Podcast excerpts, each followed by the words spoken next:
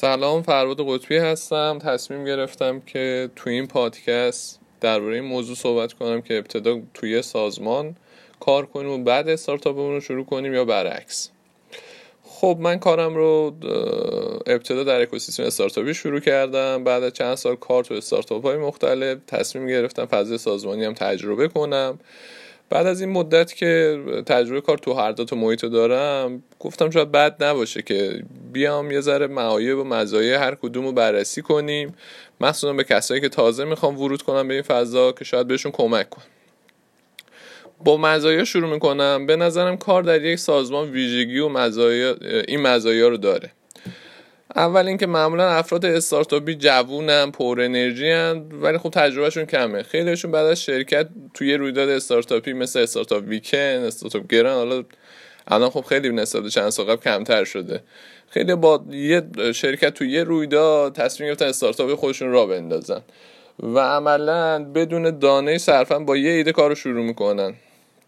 مهمترین چیزی هم که در اون دیده میشه همونطور که ما هم همینجوری بودیم واقعا. اینه که ساختار و چارچوبی ندارن. و سازمان خوبیش اینه که می‌تونه به اینا ساختار و نظم به صورت فردی بده. نکته بعدی بحث تخصصه. معمولا تو استارتاپ ها یادگیری همراه با جلو بردن استارتاپ اتفاق میافته و تا فرد با آزمون و خطا خود یاد بگیره خیلی موقع منجر به شکستش میشه.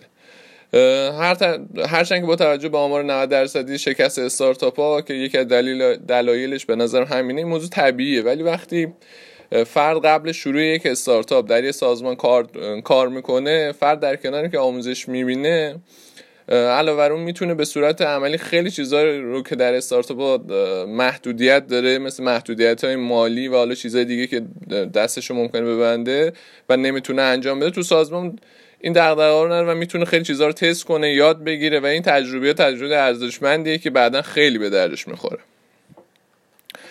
نکته سوم به نظر بحث ارتباطاتی که تو کار سازمانی ایجاد میشه. اکوسیستم استارتاپی ما به خصوص تو بحث آموزش و داشتن افراد با تجربه هنوز خیلی ضعف داره. منتورا هم که هستن خیلیشون بیشتر شوافن تجربه قابل تجربه قابل اتکایی ندارن. اما در تو سازمان ها معمولا شما با افراد با تجربه خوب زیاد می‌بینید که انقدر درگیر کارن که این دوستان رو معمولا تو فضای استارتاپی نمی‌تونی پیدا کنی. و کلا زیاد این فضای استارتاپی زیاد جدی نمی‌گیرن.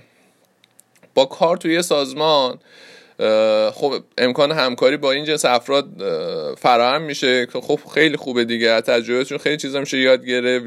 و ارتباطات و لینک های ارزشمندی که تو آینده اگر بخوام business خودتون را بندازین قطعا خیلی بهتون کمک خواهند کرد. کار تیمی رو هم به ساختاری که وجود داره به صورت درست حرفه یاد می‌گیرین. و به نوع... یه نوعی می‌فهمید که این قهر کردن و خاله بازی ها تو استارتاپ رو بهش نمیگن کار تیمی دیگه. یکی از مشکل جدی تیم استارتاپی مشکل کار تیمیه. که به نوعی کار توی سازمان پویایی و تعاملی که با همکارا ایجاد میشه خیلی می‌تونه بهتون کمک کنه. و البته باز این نکته هم بگم این خیلی بستگی داره به سازمانی که برای کار انتخاب می‌کنید که خیلی باید به این نکته توجه کنید. علاوه بر مزایایی که گفتم خب کار توی سازمان معایبی هم داره. اول اینکه خیلی از سازمان های ما روال لختی دارن. اولا یه فردی که از اون فضای استارتاپی با کلی انرژی میاد رو دل سرد می‌کنه خلاقیتش رو محدود می‌کنه و بستگی به انتخاب وزیری که حالا اون فرد داره می‌تونه این موضوع رو هندل کنه ولی کاملا به فرد بستگی داره. بعد خب معایب بعدی هم که کار توی سازمان داره اینه که آزادی عمل در تصمیمی نسبت به استارتاپ کمتره. خب به خاطر ساختاری که حالا سازمان داره. مورد سوم اینه که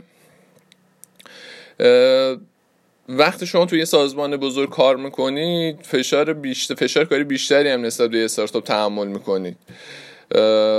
ساختار خب بزرگتره حجم کار بیشتره و خب تصمیمایی هم می‌گیرین. تو یک سازمان اگر توی سازمان بزرگ باشه خب خیلی بازخوردش هم بیشتره و خب این فشار کاری بیشتره قطعا.